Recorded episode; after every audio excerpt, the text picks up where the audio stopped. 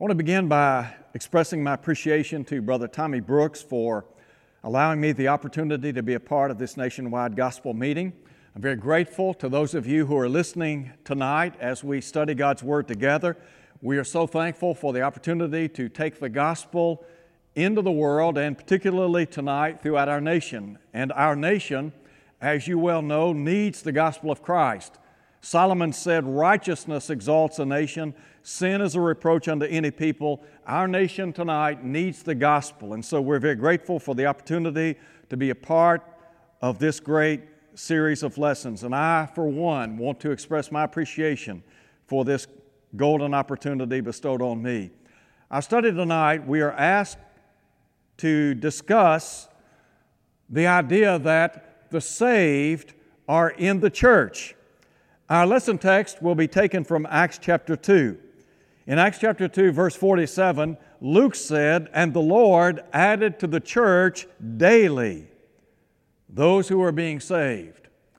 So, tonight in our study together, we're going to be talking about the saved are in the church. Now, I want to just begin very quickly by saying I know that there are a lot of folks in the world today that have the mistaken notion that they can be religious and even have a relationship with the Lord Jesus Christ, but have no affiliation with the church.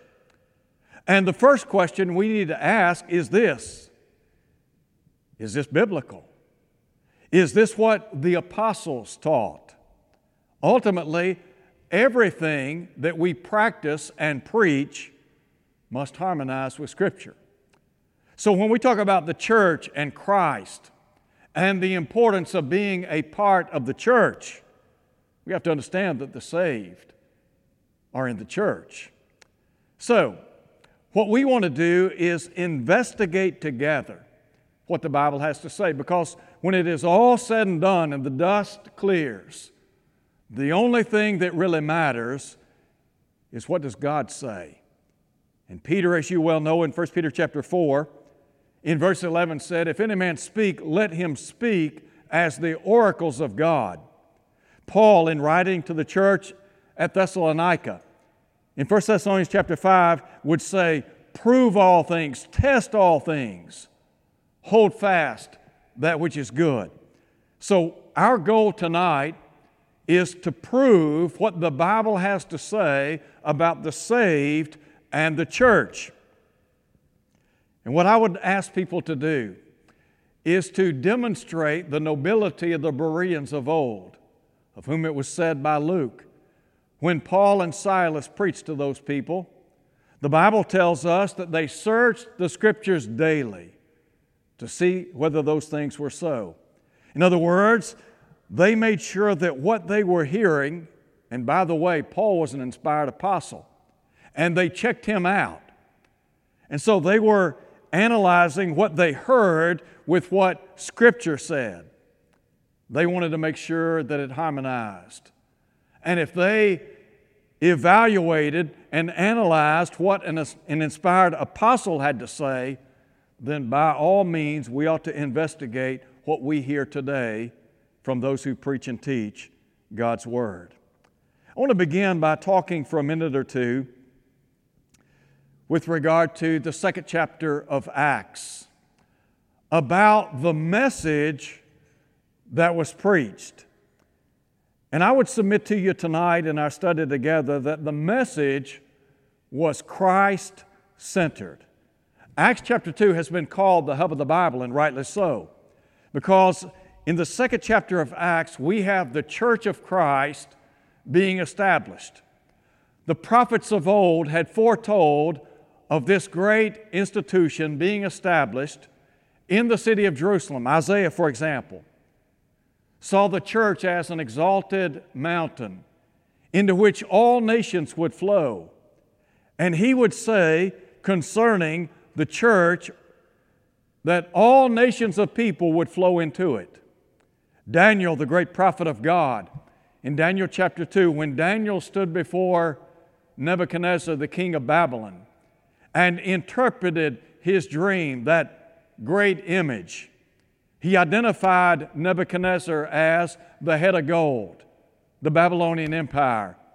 And he pointed out that those empires that would follow Babylon, the Medes and the Persians and the Grecians, and then later the Romans, they all had a divine purpose. But in verse 44, Daniel said, In the days of these kings, that is, in the days of the Roman kings. So, the church was established in the city of Jerusalem, just as Isaiah had foretold of, during the days of the Roman kings, as Daniel had prophesied of. The time, of course, about AD 30 or 33 the apostles received that baptismal measure of the Holy Spirit, and the text tells us they began to speak with other tongues as the Spirit gave them utterance. In other words, they had the miraculous ability to preach and teach in tongues that previously had been unknown to them. So they were preaching and teaching the Word of Almighty God. Now, I said just a moment ago that the message that they preached was Christ centered. Because as you evaluate Acts chapter 2, one of the things that stands out is that they lifted up the Christ. Listen to Peter in verse 22 Men of Israel, hear these words Jesus of Nazareth, a man attested or approved by God to you by miracles, wonders, and signs, which God did through him in your midst, as you yourselves also know. Him being delivered by the determined counsel and foreknowledge of God, you have taken by lawless hands, have crucified and put to death, whom God raised up, having loosed the pains of death, because it was not possible that he should be held by it.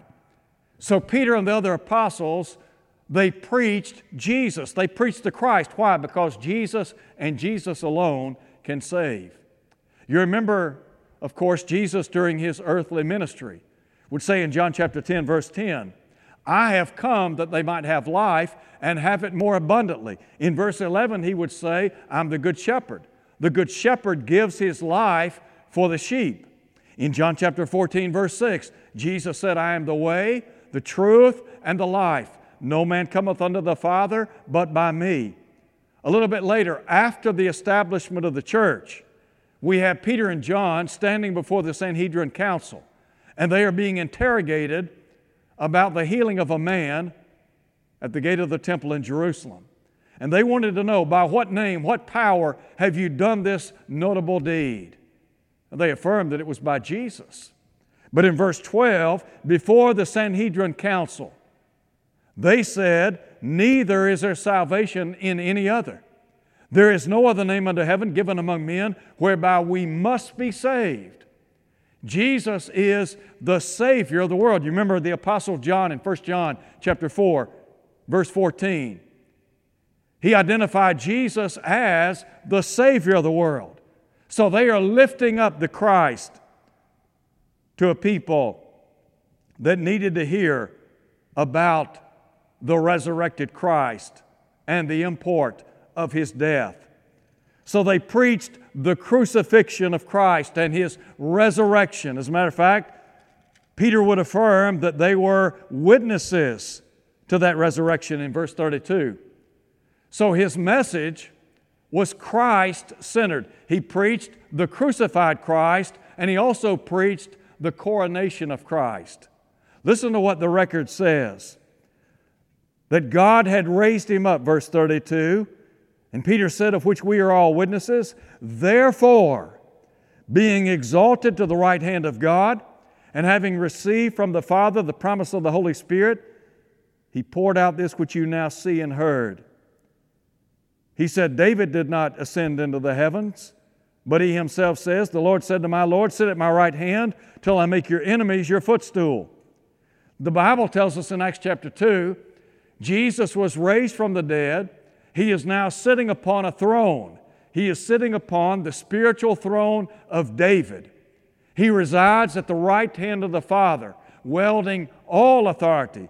As he said in Matthew 28, verse 18, prior to ascending to heaven, Jesus said, All power, all authority has been given unto me in heaven and on earth. And you remember God the Father said of Christ in Matthew 17, verse 5, Jesus being transfigured before, the, before Peter, James, and John on that occasion. And God said, This is my beloved Son, in whom I'm well pleased. And then He said, Hear him. That's significant. Because whatever the Lord Jesus says, we need to make sure that we listen and listen attentively and that we put into practice His teaching. Didn't Jesus say in Matthew chapter 7, Not everyone who says to me, Lord, Lord, shall enter into the, into the kingdom of heaven, but he who does the will of my Father which is in heaven? And didn't Jesus ask in Luke 6, verse 46, Why do you call me Lord, Lord, and do not the things which I say?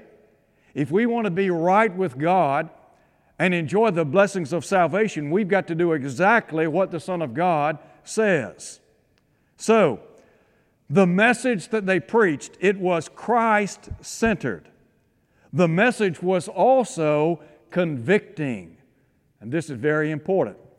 Look, if you would, in verse 36.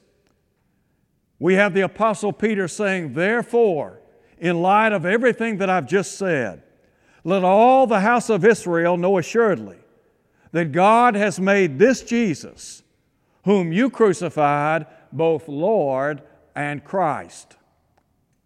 What Peter was saying on that occasion is simply this that Jesus is the anointed one.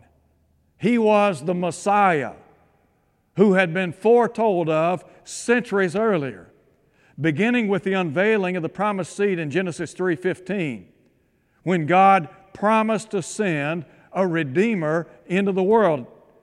And remember this, God decreed before He ever laid the foundation of the world that Jesus would be the one to come and redeem the human family by His precious blood. The Bible tells us in Revelation chapter 13 that Jesus is the Lamb slain from the foundation of the world. That was God's plan. So, you have multitudes of people assembled in the city of Jerusalem. The time as I said a moment ago, about AD 30, 33. They are here to celebrate Pentecost. And they hear the Apostle Peter, the other apostles, preach the Christ. They hear him preach the coronation of the Christ. And then he drives the point home that the very one that you have crucified, that God has made him both Lord and Christ. He is the ruler. He is sovereign over everything. As the psalmist said in Psalm 99, verse 1, the Lord reigns. But now, note if you would, verse 37. The text tells us in verse 37 when they heard this, they were cut to the heart. Let me just pause there for a minute. What does this say to us about the power of the gospel. The power is in the message, it's not in the messenger per se. Paul said, I'm not ashamed of the gospel, for it is the power of God unto salvation, to the Jew first, and also to the Greek. And then I think about the Hebrew writer in Hebrews chapter 4. You remember in Hebrews chapter 4, verse 12, the writer said in the long ago, the Word of God is living and active and sharper than any two edged sword. So God's Word has power power to change the hearts and lives of people. So they heard this powerful gospel and they were hearing about the Christ that they had been that they had been responsible for putting to death. And as I said a moment ago, they become convicted of what they have done now, we talk about the message. It is a message that is powerful, it is a pardoning message. But I want you to think about this for a minute. Listen again to what the Bible says regarding those who were assembled in Jerusalem on Pentecost Day. When they heard this, they were cut to the heart and said to Peter and the rest of the apostles, Men and brethren, what shall we do? I said a moment ago, God's Word is powerful. It is living and active. It is, as the Hebrew writer said, sharper than any two edged sword. Do you remember in John chapter 16, Jesus is speaking to the apostles on this occasion? He's talking to them about leaving them. And they would be given the Holy Spirit. The Holy Spirit would guide them into all truth. But in verse 8, Jesus said that when the Holy Spirit comes, He will convict the world, listen to Him, of sin and of righteousness and of judgment. So when people hear the gospel and they have honest and good hearts, then they can be convicted. And they can, they can come to understand something about their spiritual state. And what Peter was saying to those people on Pentecost Day, nearly 2,000 years ago, was that you're in sin and you need Jesus because He is your only hope. Now, we live in a day and time when the whole concept of sin has fallen on hard times. Quite frankly, there are a lot of folks that laugh at the concept of sin. Some have made a living taking jabs at what the Bible has to say about sin. But hear the inspired record. Paul said in Romans chapter 3, in verse 9, there is none righteous, no, not one. In verse 23, he said, All have sinned and come short of the glory of God. Now, the Bible tells us that sin is a transgression of the law, 1 John 3, verse 4. Those who are sin ultimately will be paid for that life. Paul wrote in Romans chapter 6 verse 23, the wages of sin is death. The gift of God is eternal life in Christ Jesus. So these people assembled on Pentecost Day in the city of Jerusalem, they hear the gospel being preached, and as I said a moment ago, they are convicted. And they want to know, men and brethren, what shall I do? What shall we do? Well, God's Word, it is a powerful Word and it is a pardoning Word. So I want you to think in the second place for a few minutes about the membership produced. That is, those who were present on Pentecost Day, many of those people responded favorably to the gospel of Jesus Christ. So, having said that, having said that, let's look again at verse 37. The Bible says, when they heard this, they were cut to the heart and said to Peter, the rest of the apostles, Men and brethren, what shall we do? Now, listen to what Peter said nearly 2,000 years ago. And I want to remind you of something. You remember in Matthew chapter 16, Jesus, of course, was in the region of Caesarea Philippi. He had asked his disciples on that occasion, Who do men say that I, the Son of Man, am? And they said, Well, some say that you're John the Baptist, some Elijah, others Jeremiah or one of the prophets. Jesus then asked them this question But whom do you say that I am? And you remember Peter spoke up.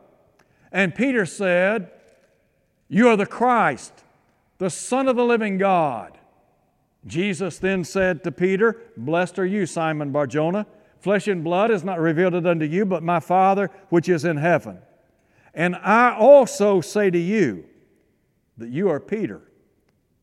And on this rock I will build my church, and the gates of Hades shall not prevail against it. Now, look at verse 19 very quickly. In verse 19, Jesus said, And I will give to you the keys of the kingdom of heaven. Whatever you bind on earth will be bound in heaven. Whatever you loose on earth will be loosed in heaven. In chapter 18, verse 18, we find that the keys were given not to Peter only, but to all the apostles. Now, keys signify authority. what Peter and the apostles do on Pentecost Day, they take the keys of the kingdom that had been given unto them by the Lord, and they open the doors to the kingdom of God, to this institution that God had planned before, it, before time began. And if you read Ephesians chapter 3, verses 9 through 11, you'll find out the church exists according to the eternal purpose which He purposed in Christ Jesus our Lord. So Peter is speaking by authority here. And what was it Peter said on Pentecost Day to those who were convicted of sin, to those who were separated because of sin? Listen to him.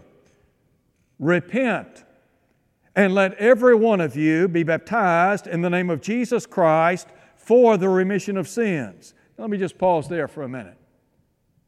Now, that's what Peter said.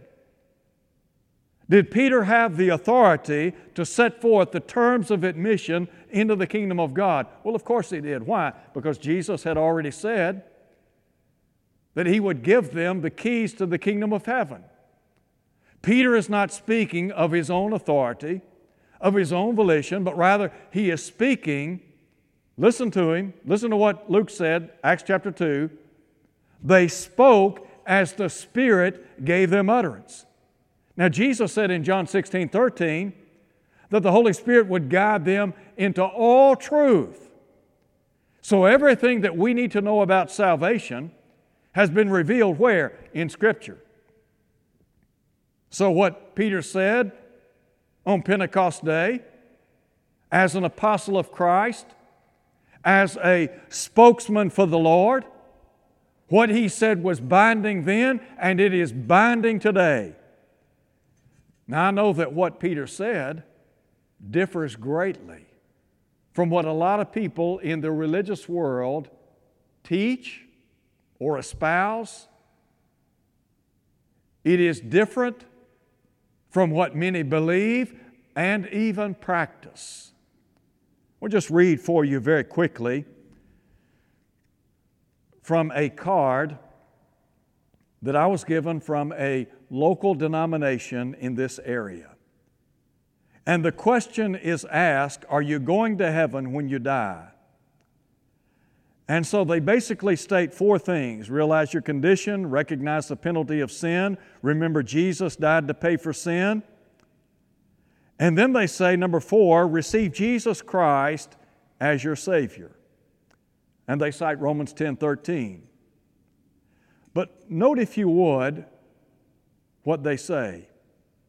If you believe what the Bible says and would like to ask the Lord Jesus to be your Savior, sincerely pray this prayer to God Dear Lord, I realize I'm a sinner and that you died on the cross to pay for my sin. Please forgive my sin. Come into my heart and save me. I trust you alone to take me to heaven. Thank you for saving me, Jesus. Amen. In no way do I want to impugn the motives of anyone. But you need to be, you need to listen very, very carefully. What I just read is not what the apostles taught on the day of Pentecost with regard to how to become a child of God. And you remember the psalmist said in Psalm 119, 89, Forever, O Lord, your word is settled in heaven. Whatever God decreed in the long ago regarding salvation, it is still intact today. The only way that people can be saved today is number one, believe in Jesus Christ. Did these people believe? Well, back in Acts chapter 2, when Peter said, Men of Israel, hear these words Jesus of Nazareth, a man approved by God to you by miracles and wonders and signs, which God did through him in your midst. Listen to him. As you yourselves also know. Did they believe in Jesus? Yes, they did. And didn't Jesus say, Except you believe that I'm He, you'll die in your sins? John 8 24. So they believed in the Lord Jesus Christ. We have to believe that Jesus is the very Son of God. And then, as Peter said, we must be willing to repent of our sins. Repentance is a change of heart followed by a change of actions. Jesus said, Except you repent, you'll all likewise perish. Paul said, God commands all men everywhere to repent, Acts 17, verse 30. So we hear the gospel, faith comes by hearing, hearing by the word of God. We put our faith and trust in Jesus as a Savior. We come to understand He is deity. And then we repent of our sins. We make the good confession, as the eunuch did, Acts 8, verse 37, that Jesus is the Christ, the Son of the living God. And then listen to what Peter said. We are to be baptized in the name of Jesus Christ for the remission of sins. That Greek preposition, eis, for, always looks forward, never backward. And the idea is we're baptized into Christ to obtain the remission, the forgiveness of sins. Where is salvation? Paul said salvation's in Christ with eternal glory. 2 Timothy chapter 2, verse 10. Okay? How then do we get into Christ? The only way that I know how to get into Christ is to be baptized into Him. In Romans chapter 6, verse 3, Paul said, Know ye not that all we who are baptized into Christ were baptized into His death? Why are we baptized into the death of Jesus? Well, where did He shed His blood? He shed His blood in death, John 19, 34 and 35. The blood of Christ is what washes away our sins. Revelation chapter 1, verse 5. And the only way that we can appropriate that blood is by being baptized into Christ. As Paul said in Galatians chapter 3, verse 27, when we're baptized into Christ, we put on Christ. It is in that context that there's neither Jew nor Greek, bond nor free, male or female. He said, For you're all one in Christ. And if you're Christ, then you're Abraham's seed, heirs according to the promise. What promise? Promise made 2,000 years earlier to Abraham, 4,000 years ago by our time reckoning. And the idea is that we are spiritual descendants of the promise made to Abraham in the long ago. So think about it. They believed in Christ Jesus. They were baptized into Christ Jesus. They contacted the blood of Christ. The blood of Christ is in the body of Christ. And you need to understand something about the body very quickly. When we talk about the body of Christ, we're talking about the church of Christ. When Jesus died on Calvary, Jesus purchased the church with his own blood. Acts 20, verse 28. Take heed to yourselves, to all the flock over which the Holy Spirit has made you overseers, to feed the church of God, which he purchased with his own blood.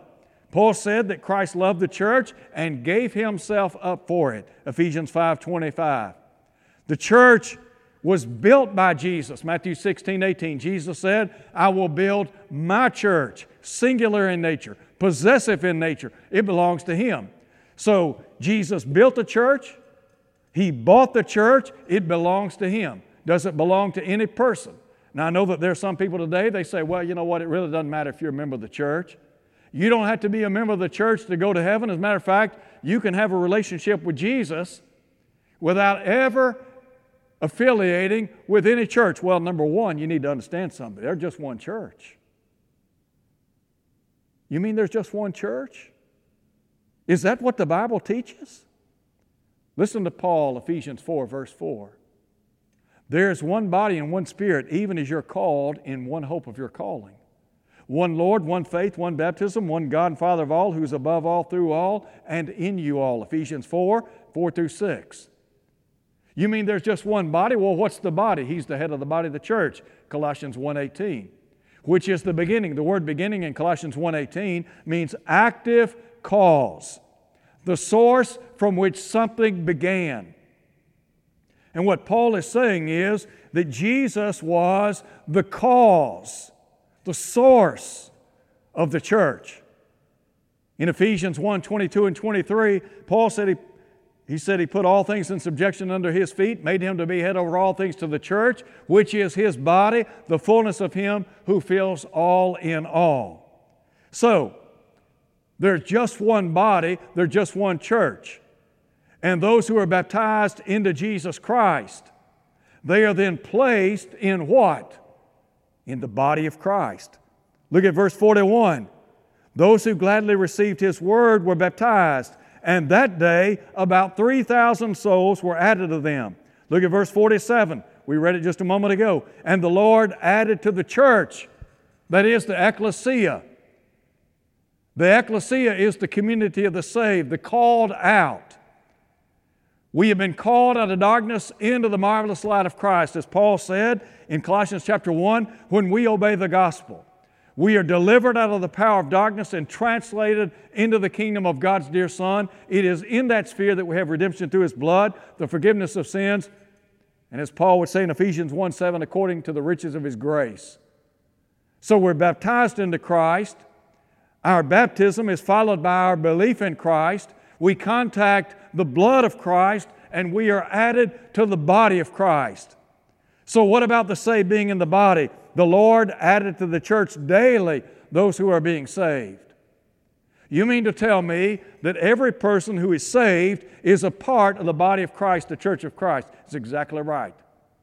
It's exactly what the Bible teaches. That means when we obey the gospel, we become a New Testament Christian. Nothing more and nothing less. It's in that sphere that every spiritual blessing known to man resides. We enjoy pardon through the cleansing power of the blood of Christ, Ephesians 1 7. We have peace with God, Romans chapter 5, verses 1 and 2. We enjoy not only peace with God, but the peace of God, Philippians chapter 4, in verses 6 and 7, the peace that passes all understanding. We have the privilege of prayer, Ephesians 1 3. And of course, Peter said, The eyes of the Lord are over the righteous, his ears are open unto their prayers. 1 Peter 3, verse 12. We have the presence of God in our lives day in and day out because the Hebrew writer said on behalf of God, I will never leave you nor forsake you.